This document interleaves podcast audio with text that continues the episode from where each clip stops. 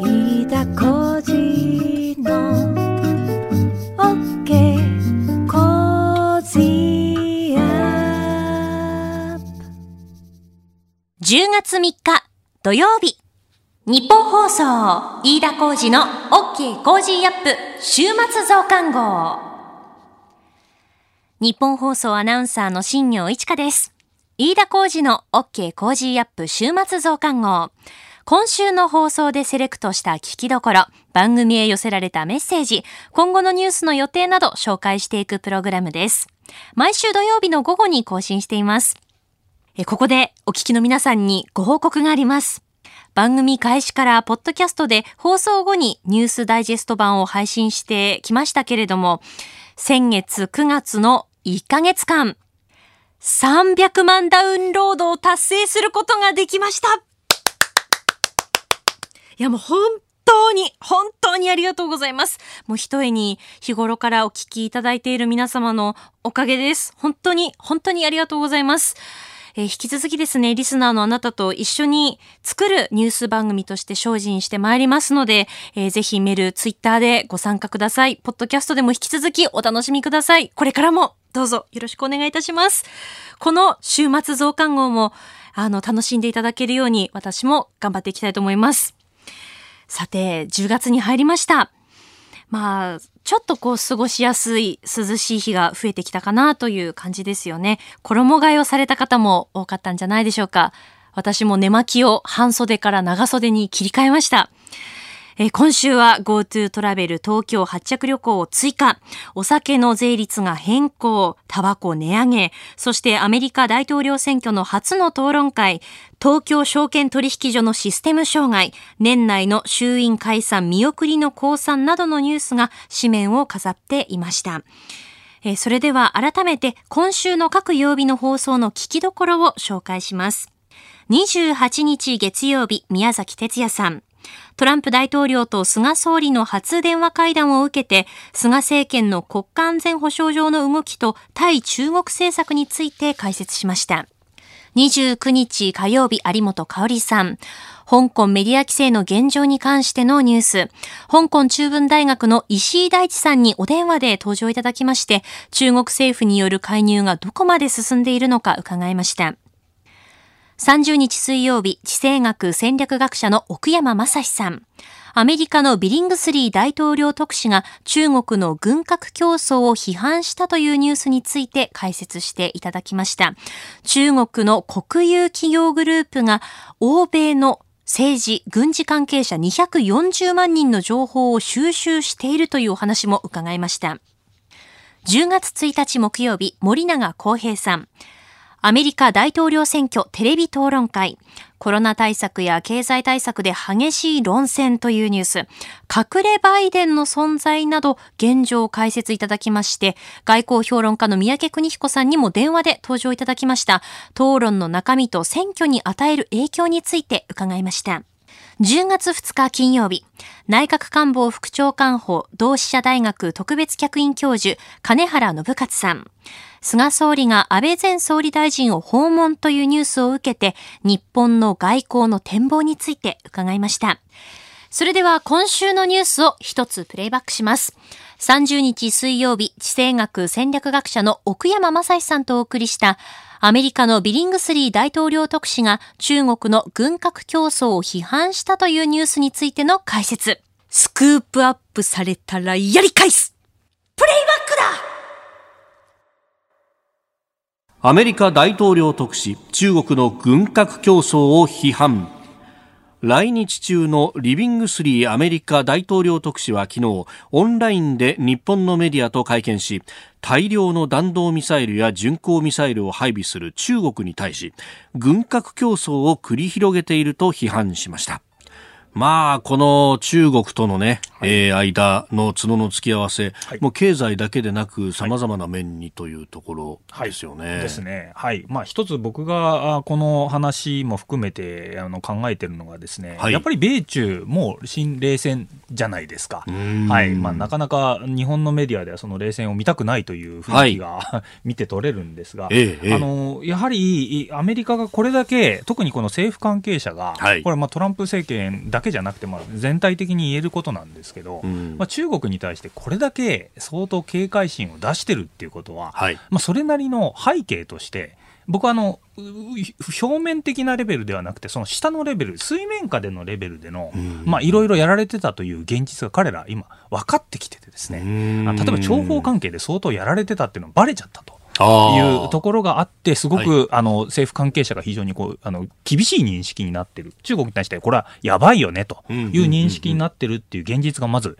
一点挙げられると思うんですよ。やっぱこれが大きいと思います。はい。ヒューストンの領事館の閉鎖とかっていうのもまさにそこがそうですね。はい。だから今、基本的に今戦いは、えーその政政府関係者主導という形になっててうん、彼らが厳しい現実を実は目の当たりにしてるからこそこういうふうに起こってるんだとはいいうことですね。で、まあその例として僕はやっぱ挙げられるのはええ、やはり、あの、オーストラリアの例がうんうん、やっぱ一番こう象徴的かなという。はい。オーストラリア小国なので、はい。当たりが結構この、えー強く中国から今やられてますよね。で、オーストラリアはなぜこんなに今、すごく中国に対して、あの非常に厳しい、形で当たって、あの中国に対してこう反抗してるんですけど、ええなぜかというと、はいいろいろやっぱり情報関係のレベルでうんやられてるということが、彼ら分かりましてですね。おえー例えば何があって、まあ、こ今回、オーストラリアでもあのあったんですけど、はい。あのー中国のですね企業がはい。世界各国の著名人たちのこの個人情報をかき集めてたという話とかが、まあ、ええいろいろええもう分かれ、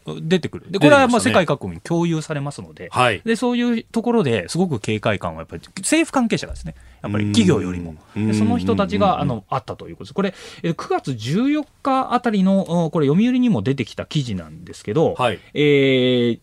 えっとですね、日本、欧米のこの政治家とか軍事関係者ら、なんと240万人分の人物情報を、はい。中国の国有企業グループが世界各国で収集してたと。いいうことがありましてですね、はい。あの SNS の書き込みとかも含めてなんですけど、ええ。なんか銀行のよ予診情報とか、その辺も非合法に入手したものがあって、でそういうリストがはい。いろんなところに、こういう情報っていうのはやっぱり共有されますから、うん。世界各国で、あ中国のこういうところがこんだけ個人情報を集めてたなってなると、やっぱり政府関係者一番あの、うん。警戒しますよね、ええで。そういうところで、これは企業みたいなところよりも、俺たちまず政府がやんなきゃいけないということで、はい。ガンガン厳しく当たってるっていう状況があると思うんですよ。うん。はい、でその、えー240万人の人物情報なんですけど、なんとはい。リストがですね、え。えー日本人リストもあるということが言われてるらしいんですよ。で、なはいこれ、読売新聞がこれ入手したらしいんですけど、ほうほう。え安倍首相ら558人の政治家や、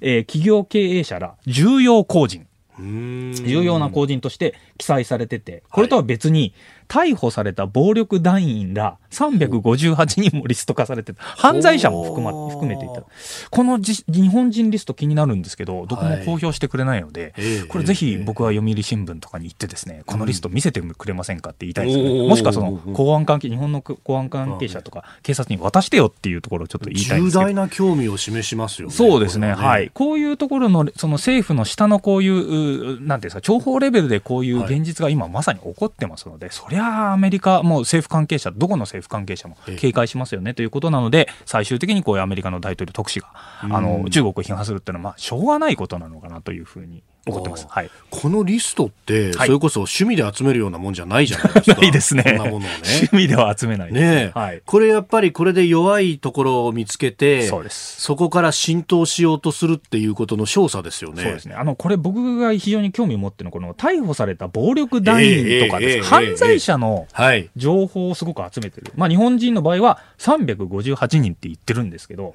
これ、なんでその逮捕された人を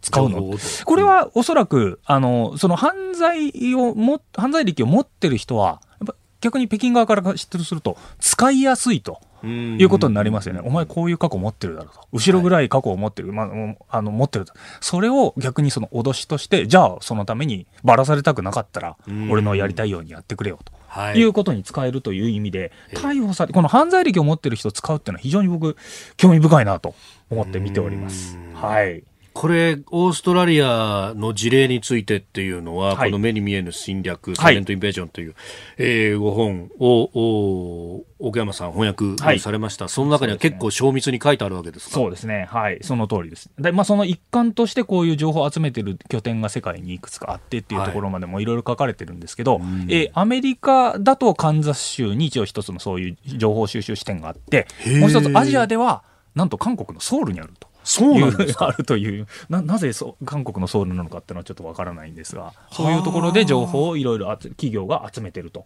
いうことらしいですね。ソウルにあるんですか、はい、ねこれ非常に不思議ですねあとあのあと情報収集のあの対象になってるのがですね、はい、アメリカの海軍の幹部。特に空母の船長になる、艦長艦長になる人ですね、はい、艦長になる人をなんか選んでえこの人らしいなっていうところを選んでこうやってるという話があの出てます、いろいろ情報でも。はい、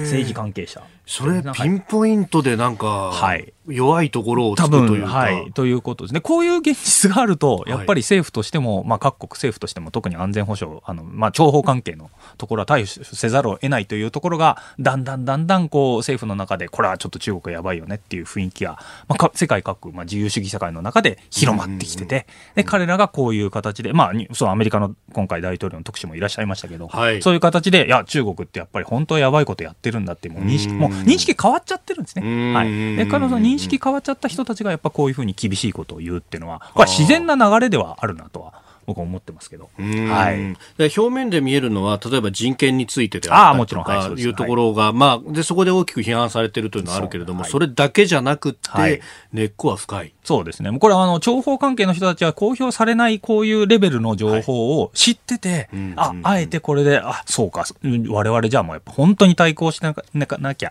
いけないんだと、もう認識変わってますので、そういう人たちが来ると日本のメディアだと来るとあ中国の軍拡競争ずいぶんなんか激しいことやるなっていういうことなんですけど、情報関係の人とか、まあ、政府関係者もすでにその情報を知ってますから、いろいろ、やばいことやってるぜ、じゃあやっぱり本気でやんなきゃいけないなというふうに、えー、気持ちがね、もう切り替わってるっていうところを我々、わからないと、表面的に、あ特使、いきなりなんか来て、日本に来て、ひでえこと言ってんじゃんっていうふうに思われがちなんですけど、その背景には、もうものすごいこう知識の蓄積というか、中国側がいろいろやばいことやってるなって分かってるっていうところを、えー、ありますよね。はい。これでも、そういうこう認識のもとで、はい、まあ、アメリカが外交をしてくると、そうすると、まあ、同盟国と、それこそアメリカと日本と、はい、そしてオーストラリアとインドで、今度、外相で集まって、こう会議をするっていうのもありますが、はい、こういうこう同盟を組もうというふうになったときに、その同じ情報セキュリティを当然同盟国にも求めますよ、ね、もちろん、はい。でそれはそこ危ないんじゃないですか？まあ、あの、その辺が難しいので、あの、日本、なかなかその情報の保持の部方の法整備がまだちょっと追いついてないので、まあ、あの、一応、横で見させてくれという形にはなると思うんですよね。なるほど、はい、完全に中に入るっていうよりは、はい、オブザーバー的なそうですね。はい。それで一応こちらももちろん側面から、あの、あの、一応情報とかも提供しますよということで、まあ、それなりにちょっと情報くださいという形で連携していくっていうあの方策は出てくると思いますね。はい。ただここ、はい、どうぞ、どうぞ。将来的には、その、まあ、あの、情報保全、スパイ防止法的なものっていうのも、はい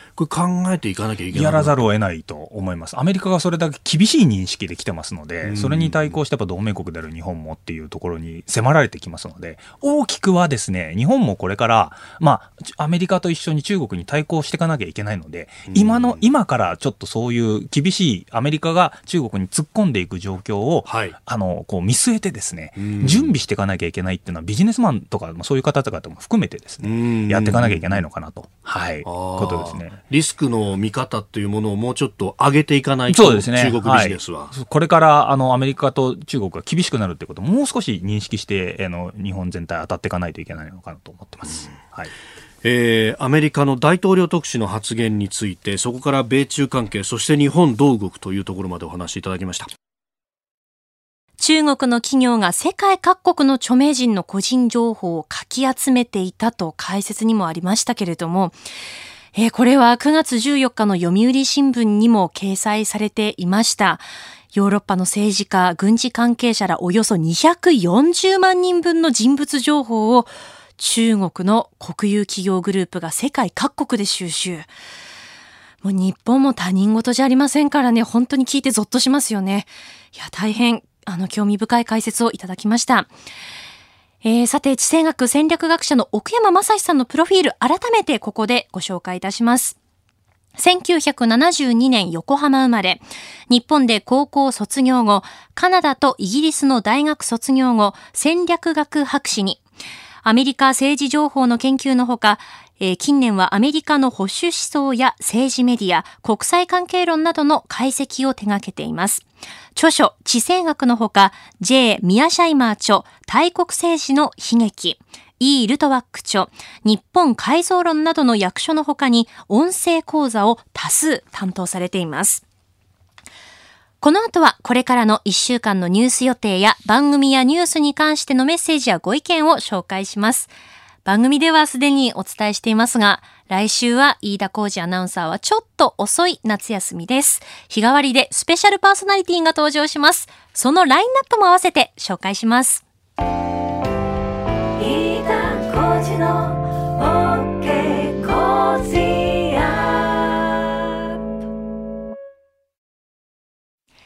ニッポン放送アナウンサーの新行市佳がお送りしている飯田浩司の OK Cozy up 週末増刊号。メッセージ紹介の前にお知らせをいくつか、えー、させていただきます。まずは飯田浩二アナウンサーのイベントについてです。オンライン配信企画の第2弾。飯田浩二、そこまで言うか、ザ・デュエル2。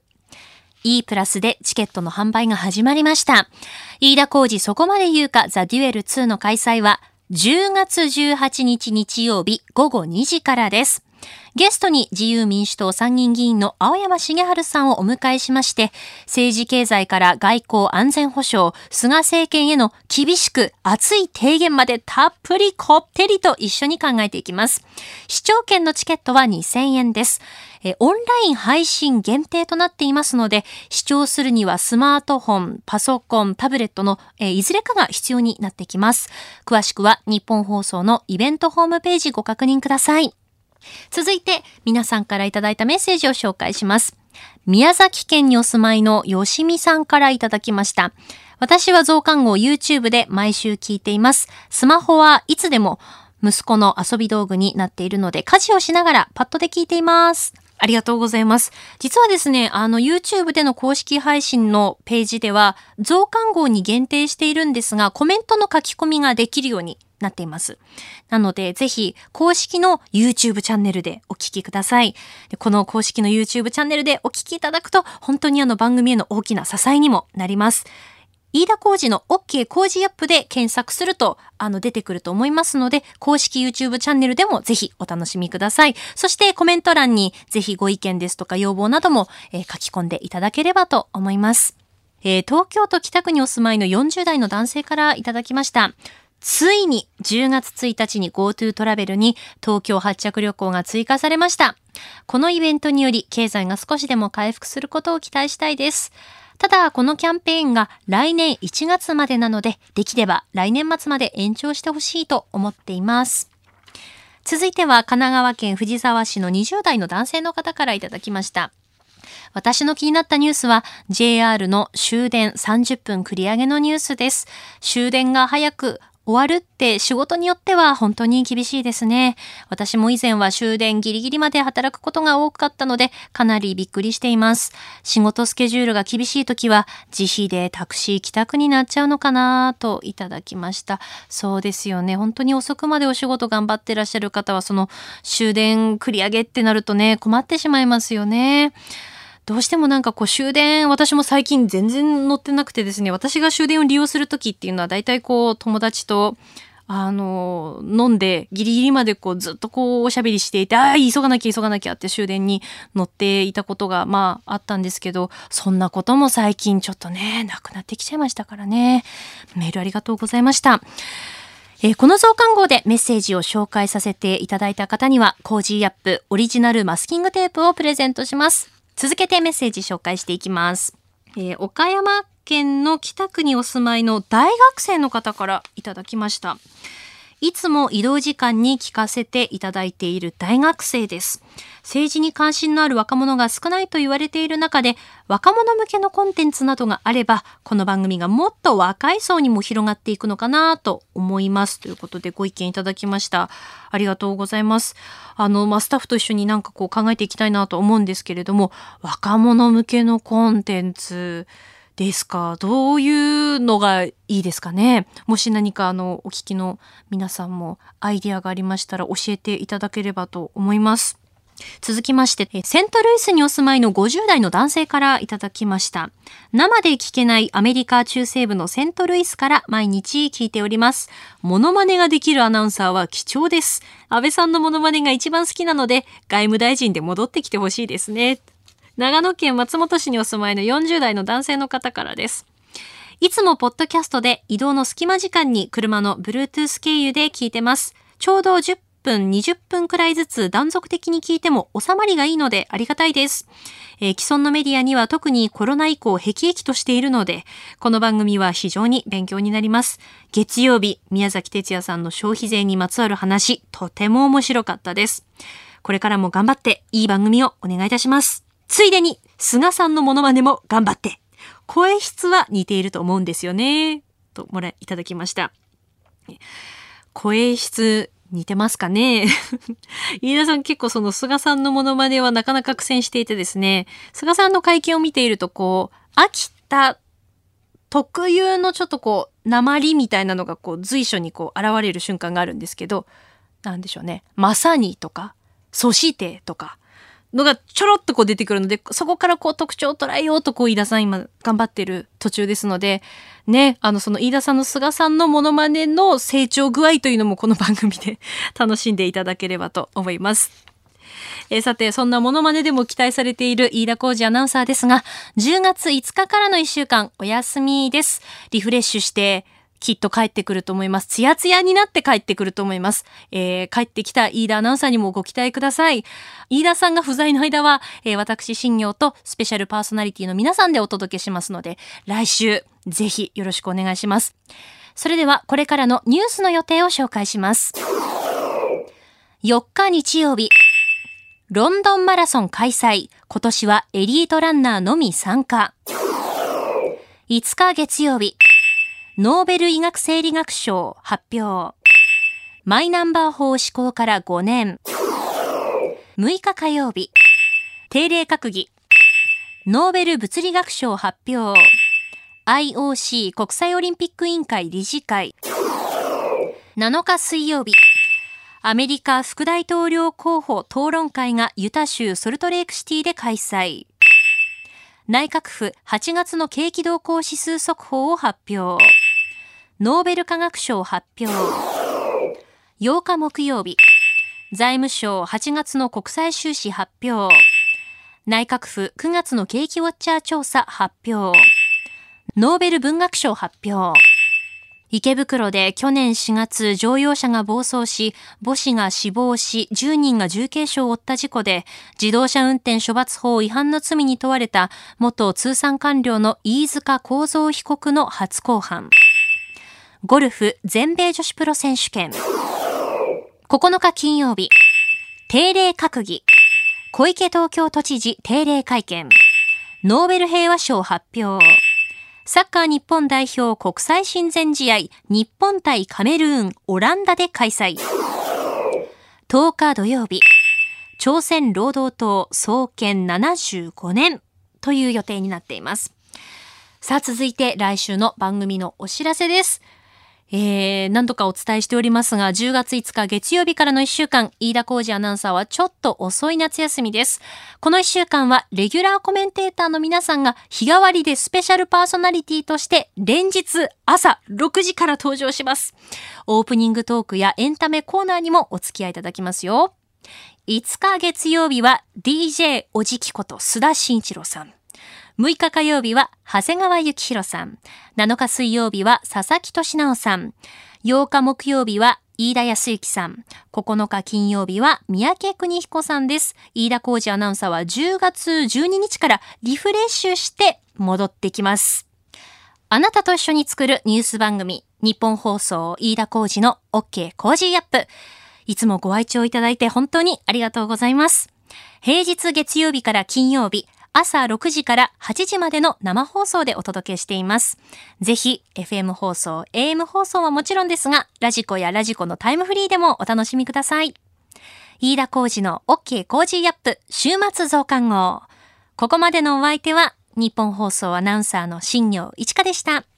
飯田浩